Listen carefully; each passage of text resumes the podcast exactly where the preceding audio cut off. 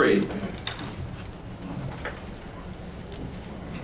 would be nice if I had my Bible, which I didn't have with me. Colossians chapter 3, and we're going to cover verses 22 through chapter 4 and verse 1. And this deals with slaves and masters and how they should relate to each other, particularly Christian slaves and Christian masters. What should be their relationship? Now, in order to understand this, we need to understand that what slavery was like in Bible times and we need to know a little bit about the history of slavery. You know, slavery has been around for thousands of years. The, in the book of Exodus, the Jews were placed into slavery through force. You know, you remember how they got there uh, in, in the, uh, into Egypt. Remember, first of all, Joseph was sold into slavery. Remember that in Genesis? And then uh, his people came and lived in, the, in Egypt, and they ended up becoming slaves. When God led the Hebrew children out of Egypt through the Exodus and formed them into a nation, he demanded that they do not practice slavery. On the basis that they were once slaves and they should remember how they were treated and they were not to practice slavery themselves. Uh, indentured servitude was another thing. They were allowed to do that. That's where a person would get in trouble, uh, financially couldn't pay his bills, and therefore would sell his services to another person, in a sense, become their slave or their servant. Uh, but at the end of seven years, he was set free. So there was no such thing as permanent slavery in Israel. But our passage in Colossians is not dealing with Jews. It's not dealing with that kind of slavery that was taking place in Egypt. Rather, it's dealing with Gentiles. Gentiles who are living in the Roman Empire. Okay, so don't you can't impose the Jewish kind of slavery on the passage. Okay, it's dealing with Gentiles uh, who are living in the first century in the Roman Empire in the city of Colossae. And what you need to realize is that 30% of the entire population of the Roman Empire were slaves. That's 60 million slaves in the Roman Empire. It was the backbone of the economic system. So, very similar to pre war uh, slavery in the South, where it was the backbone of the entire uh, civilization here in the South. So, Rome depended on slaves free labor, basically. And there were four ways that a person could become a slave in the first century. One is through the act of war. Rome would go in, uh, conquer a country, take prisoners of war, captives, and then they didn't put them in prison camps. They didn't want to waste that kind of money.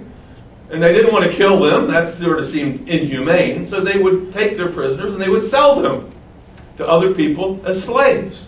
So that was one way, through war. Once it was known that slavery seemed to be a thriving business, then the pirates got involved in it. And you could become a slave through piracy. A pirate ship would come up to your land. Uh, a group of pirates would get on the shore, capture 10 or 12 people, put them on the pirate ship, and they'd never be seen again. Or some unscrupulous businessman knowing that he can make money off of slaves, would one day just, you know, walk down the dark alley, have some thugs grab somebody in the dark alley, and before long that person was just gone, and they would sell them into slavery. You saw the movie 12 Years a Slave, that's what happens in that situation, where someone is just captured and sold for money. Another way you could become a slave was through birth. If your parents were slaves and they had you as a child, then you were a slave. So that was another way. And then the indentured servitude. You could sell yourself to somebody else if you owed money and you said, Well, I can't pay this $50,000 bill that I have, but I'll sell myself to you. I'll be your property. And uh, you became that person's slave. So that was the four ways you became a slave. Um, Rome never considered slaves people. they gave them the designation human beings. So there was a difference between a human being in Rome's eyes and a person. And human beings could be bought and sold as property. Okay? And they had no rights. Slaves had absolutely no rights. So there were slaves that were beaten, tortured, just all the kinds of things that you can think of. Now, of course, not everybody treated slaves badly. Some people treated their slaves very well. After all, you had invested money in them. You, why would you want them beaten? You know. Uh, some slaves were very well educated. It's not like slavery in the South, pre-Civil War days. Some slaves were very well educated and served as lawyers, doctors, teachers, ran the entire estate of the master, trained his children, gave him legal advice, and all these kinds of things. And so, therefore, the master really depended upon the slave and did not treat them poorly. Uh, many times they would give them a budget. You know, if you were running portion of a man's enterprise, he'd give you a budget, you know, expense account. And a lot of times these slaves would just, uh, you know, be frugal and anything that was left over they were allowed to keep. They began to develop a nest egg and eventually could buy themselves out of slavery. So these are the kinds of things you need to realize. But just remember that slaves in and of themselves had no rights. Many tried to uh, run away because they were ill treated. And when they ran away, if they got caught, a tattoo or a branding iron mark was put on their forehead. A great big F for fugitive.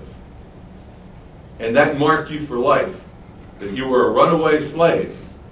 And if you ever tried to run away again, that F was always there. they would be able to pick you up in a moment's notice. You were targeted. So, with that background, when the gospel starts spreading throughout the Roman Empire, it's obvious that some slaves, now we're talking about Gentile pagan slaves, and Gentile pagan masters heard the gospel. Some of them embraced the gospel and got saved, right?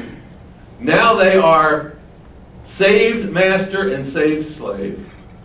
They're part of the same household. The master had been the head of the household, his wife, the children, and then comes the slaves. But suddenly, they're part of something new called the church. Not only are the members of the same household where there's a hierarchy with the master over the slave, suddenly they've entered into a new relationship as brother and sister in Christ, and they are members of the church. And in some cases, believe it or not, the slave was the elder in the church or the pastor of the church, not the master. Think about that. Because in Christ, there's no male or female. No Jew or Greek, no bond or free, no slave or free man. In Christ, you're equal. And guess what? In the church, you're equal. Out in the marketplace, you're not equal. There's still a distinction. In society, there's a distinction. There's a hierarchy. Rome had a stratification system. Down at the bottom of the line were the slaves. But in the church and in the eyes of Christ, equals. Okay? So, Rome had these rules. How does a master treat a slave? These were called household codes. We talked about that last week. In their pagan society, in their stratification system, how did what were the rights, not what were the rights, what were the duties of slaves? And these were rules that the slaves had to follow.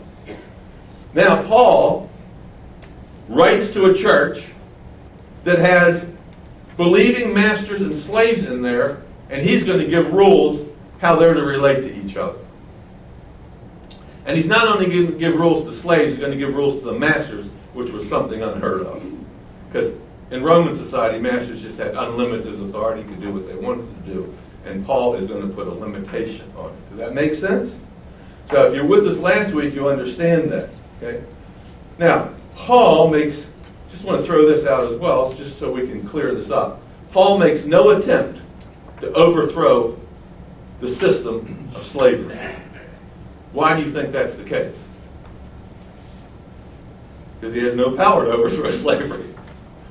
That would be like me living in the South and trying to overthrow slavery. Could I do it as a human being, one person? Couldn't do that.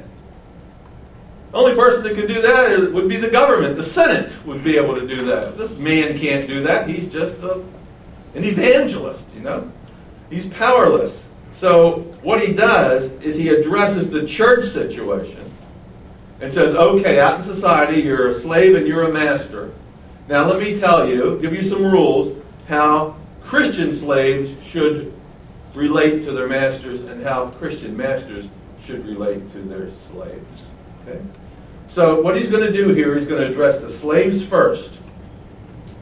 And he's going to give a main admonition in verse 22, his main command in verse 22. And then that's going to be followed by several phrases that explain or expand upon the command, how you carry out that command, why you should carry out the command. So let's look at the first main admonition. Look at verse 22. My translation says bond servants, but the word is simply slaves. Okay? Slaves obey, look at this, your masters. Do you see that? Slaves obey your masters. The master would be the male of the house, who is also the husband, also the father, and the master of the slave. That's who you are to obey, your masters. Okay? Now look at this. Look at this phrase. According to the flesh according to the flesh, which means something. It means they also have a master who is not according to the flesh. The fact that he has to tell them to obey the masters according to the flesh means there are other masters that are not according to the flesh. For example, the elders of the church wouldn't be according to the flesh, that would be according to God's kingdom. Jesus Christ is a master. Not according to the flesh, but according to the kingdom. So that's very important that you get that. Obey your masters according to the flesh. Now look at that phrase that you thought I skipped. In some things. See? Obey your, in some things you're meant. No, it doesn't say that. Not when you feel like it. Not when it pleases you. Look. Obey in all things your masters according to the flesh. Now, in the Greek text, our Greek Bible, it only reads, obey in all. And the translators have, added, have had to add the object. So it, my Bible says, obey in all things. It could mean obey in all circumstances. It could mean obey in all ways. That's a translator's inclusion. But there is a caveat here because you're not to obey if the master tells you to do something immoral. Go get that girl for me so I can have a relationship with her. Go do. No, as a Christian slave, you're not to obey in that way. We understand that, right? We don't have to go into all that. If he tells you to do something that's wrong, obey God rather than man. Right? So, there are no exceptions though. If he tells you to do something that has no, in a sense, moral value, you are to do it. Now look at the modifying phrases. How are you to do it? Verse 22. Not, and he's going to give us therefore a negative explanation of not how to do it. Not with eye service. Or to put it in a positive way, do it without hypocrisy. Uh, don't do it only when someone's looking. Don't obey them when someone's looking, but as soon as they turn away, you just do what you want to do. I call that the Eddie Haskell syndrome. Remember Eddie Haskell? Yes, Mrs. Cleaver. Can I carry that back? Yeah, the little brat. You know how he was. If she was around, he was like the perfect model, but once she turned her back, you know, the old back, you know, that's Eddie Haskell. Don't be like Eddie Haskell, right? So do it Negatively speaking, not with eye service, as men pleasers. As men pleasers. There's someone else you should be pleasing. So what he's basically saying is do it with integrity. See? If you're doing it with hypocrisy, only when they're looking, you're not serving the master with integrity. Do it with integrity. And then look at the next thing. Do it wholeheartedly. Look what he said. But in sincerity of heart. We must not only have right actions, we must have right attitudes. Sincerity of heart. Not only should you do it inwardly, I mean outwardly, you should also do it inwardly. And you should do it all the time, not only when the master is looking. Now look what he says at the end of verse 22. Fearing God. Oh, why should you do it with integrity? Why should you do it wholeheartedly? Because even when your master's not looking, guess what? Someone else is looking. God's looking. And you should fear God. Remember, Pastor today we talked about this very thing. If you judge other people,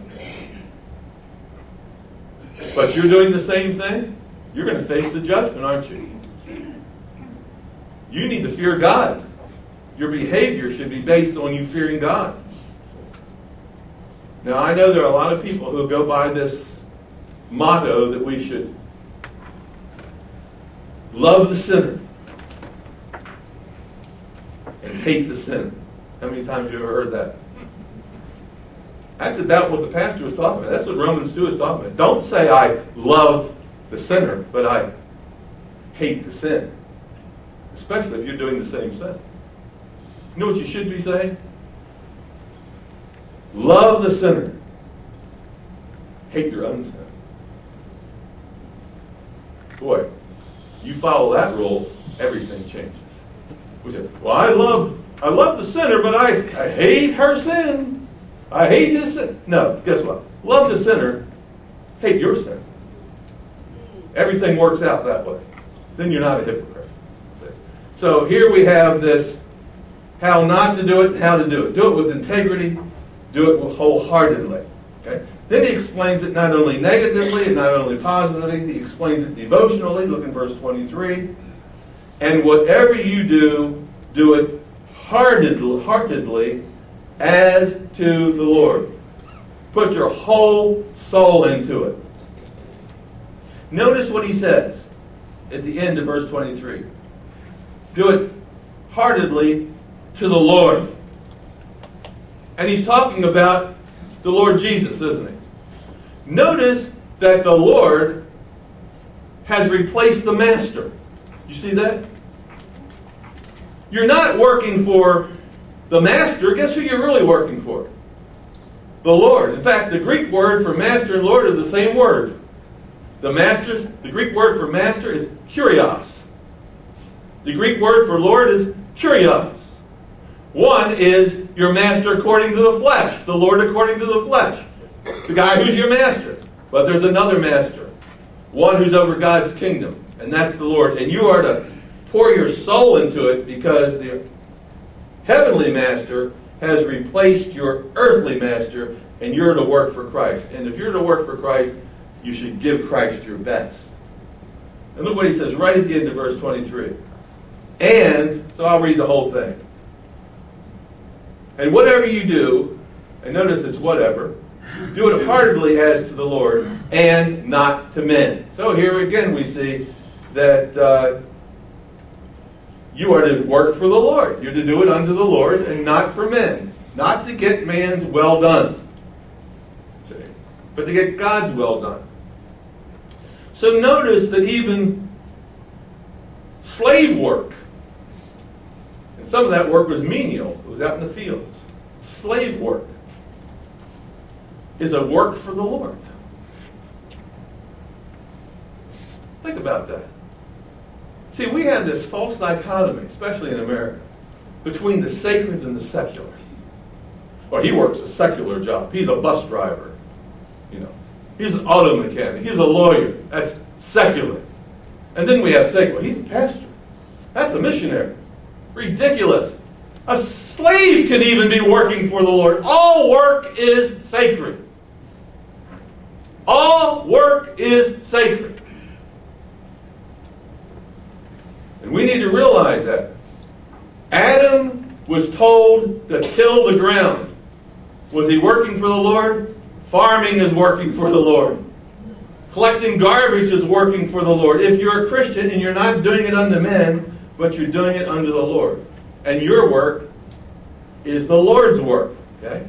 Now look at the motivation for doing it heartedly unto the Lord in verse 24. Knowing, here's why you're to do it. Here's the motivation behind it.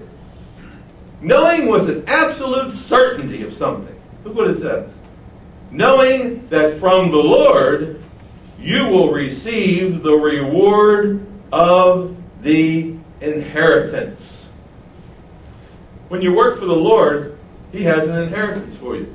Roman law did not allow a slave to have an inheritance. You were a slave, you didn't get an inheritance. You were the inheritance. Somebody inherited you. you didn't get an inheritance. But guess what? We're not only slaves for the Lord, we're also children of the Lord. We're sons and daughters of the Lord, and therefore He has an inheritance for us. An inheritance is something that comes in the future. An inheritance is based on death, isn't it? Death of the testator. And guess who died for you that you could have the inheritance? Jesus Christ, and I love you this much, and He died for you, and He hung on the cross. And on the basis of His death and then His resurrection, we have this inheritance, and it's an inheritance that comes in the future at the resurrection when God sets up his kingdom in the fullness. And so our earthly master may not give us anything, we may never be free, but our heavenly master has an inheritance for us. The scripture says in another place that the Lord's that, that man's servant can be the Lord's free man. We are free in the Lord. And we are not slaves in the sense that these people were slaves. And so we have this inheritance. So he gives us a motivation for working heartily in verse 24. And then he gives us a reason. Look what he says. Knowing that from the Lord, verse 24, you'll receive an inheritance, the reward of your inheritance. Look at this. Why will you receive the inheritance? Here it is. Because you serve who? The Lord. You serve the Lord Messiah. You see that word, Christ? Means Messiah. You serve the Lord Messiah. But, look at verse 25. Conversely, he who does wrong will be repaid for what he has done. If you are a hypocrite slave and only do what your master wants you to do when He's looking. And you're not serving the Lord, or you're doing bad things that your master says, then guess what? You don't get an inheritance. You are repaid for what you've done. And that means judgment. And it says in verse, into verse 25, and there's no partiality. God doesn't play favorites. Now, slave owners play favorites. I play favorites all the time with my students. I'll admit it. I am not a fair professor. If I like a student, I'm going to give him a break, aren't I? Huh? When it's right on the edge, guess who's going to get the break and who's not going to get the break? The one I like, because I'm, I am, uh, I am not a good master. I have a double standard, but guess what? He's saying you can't have a double standard. If you're going to be the hypocrite, then you're going to face that and you're going to be facing judgment. There's no double standard with God. He shows no partiality. I might, but he shows no partiality. And he's going to do exactly what's right. So these are the instructions for the slave. Now, in Paul's rules, he gives an instruction for the master. In the Roman household codes, masters were not commanded to do anything. They can do whatever they want. Paul says, oh no, not if you're a Christian. Here's what he says. Masters, look at this, chapter 4 and verse 1. Give your slaves what is just and fair. Oh, we see now that the Christian slave owner had to do something different. Just means right. Do what is right for him. See? Uh, we saw last week those five virtues, or two weeks ago, five virtues that every Christian should follow. The slave master should follow those five virtues. He should not get angry. He should be graceful toward these people. Do what is right by him. Okay? And then he says, what's not only just, which means right, but also what is fair.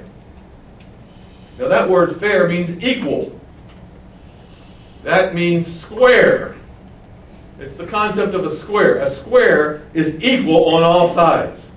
That's why we say, gave him a square deal. You know? Didn't give this person a better deal than he gave that person. You get a square deal. Get a fair deal. Okay? So, what is Paul saying? He's saying, look, treat them right, do what's right by them, and be fair with them. Give them a square deal. Don't make promises you can't keep, so on and so forth. Pay them what they need to be paid. See? Treat them not as slaves, basically. Treat them not as slaves, but treat them as more like an employee who works for you. Now, what I want you to remember, because it's so easy to forget, is that this letter that Paul's writing is going to be read out loud in the church. And churches those days only had a dozen or so people, okay? especially in a little place like this, but a small congregation. This letter is going to be read out loud in front of the church, and guess who's going to be there in that meeting? Slaves and masters. Do you think there's any pressure, psychological pressure, put on them to obey what the Apostle Paul has to say? Of course. So what we have is this letter is being read aloud. Now the motivation for treating them fairly and squarely, look what he says. Knowing, see, there's something that you can know for, for certain. That you also have a master in heaven.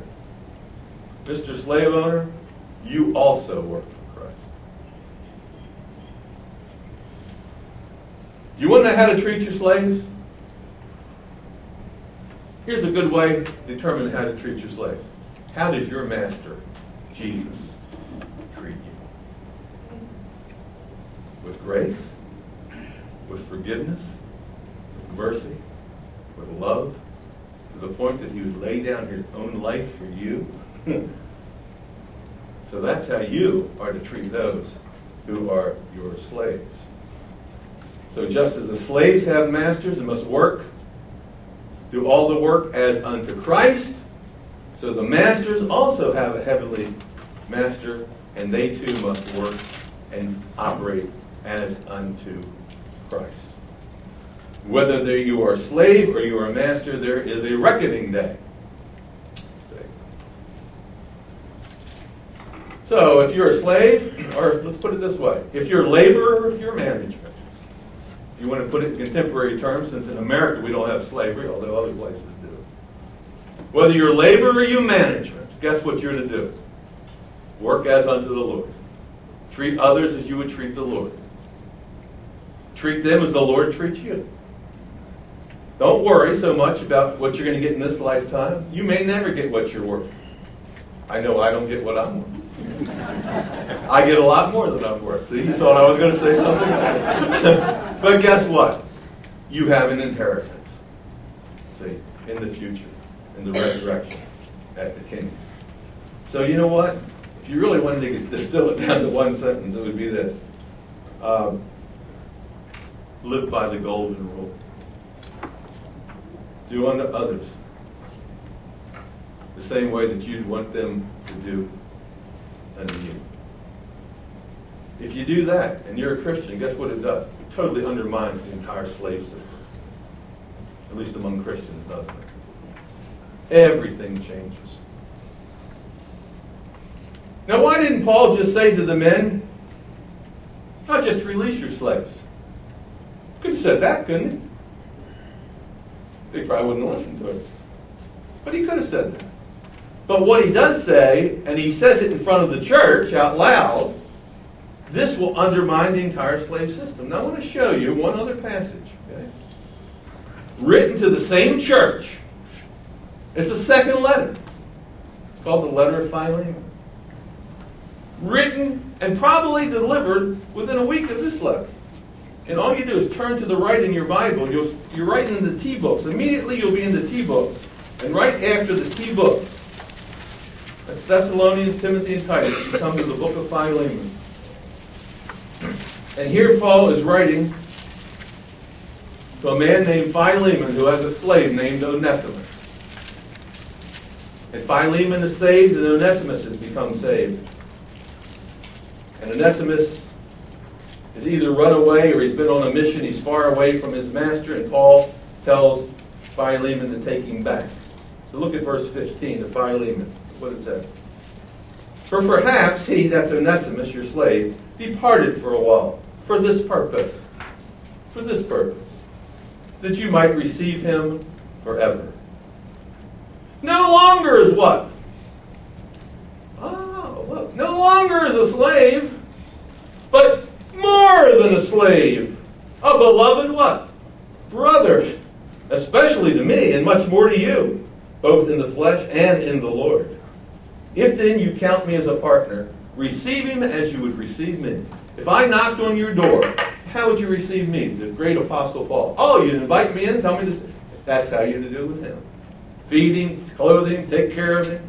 But if he's wronged you, and he owes you anything, just put that to my account. Don't hold him responsible. I'll pay for it. You see what he's doing? Same church. Same church. Delivered maybe a week apart. Look, charge that to my account. I, Paul, am writing with my own hand. I will repay it. Not to mention that you owe me even your own selves besides. Yes, brother, let me have joy from you in the Lord. Refresh my heart in the Lord, having confidence in your obedience, Mr. Philemon, knowing that you're going to do everything I've just said. Having confidence in your obedience, I write to you, knowing that you will do, look at this. What? Even more than I've said. Even more. Do more than I've said. See, Paul's writing to masters. He is basically undermining the whole slave system amongst Christians. And as each church embraces Paul's teaching, slavery starts fizzling out within the Christian churches. That was the way the Apostle Paul held, uh, dealt with it. He did not have the power to stop slavery empire wide. He was one man but he sure could influence its demise within the church. In Christ, there's no slave or free. In the church, we're all brothers and sisters in Christ. Paul's household codes. We'll pick up at verse 2 next week. Father, we thank you for this teaching so we can understand what the early church went through as brand new converts, just fresh out of paganism, just out of idolatry, still entrenched in a social institution and as slavery. Not thinking clearly, not being discipled yet. How they must have been confused. We thank you, Lord, that we have this letter and these letters, like Philemon, that show us how Paul dealt with the issue and undermined an entire evil system. In Christ's name.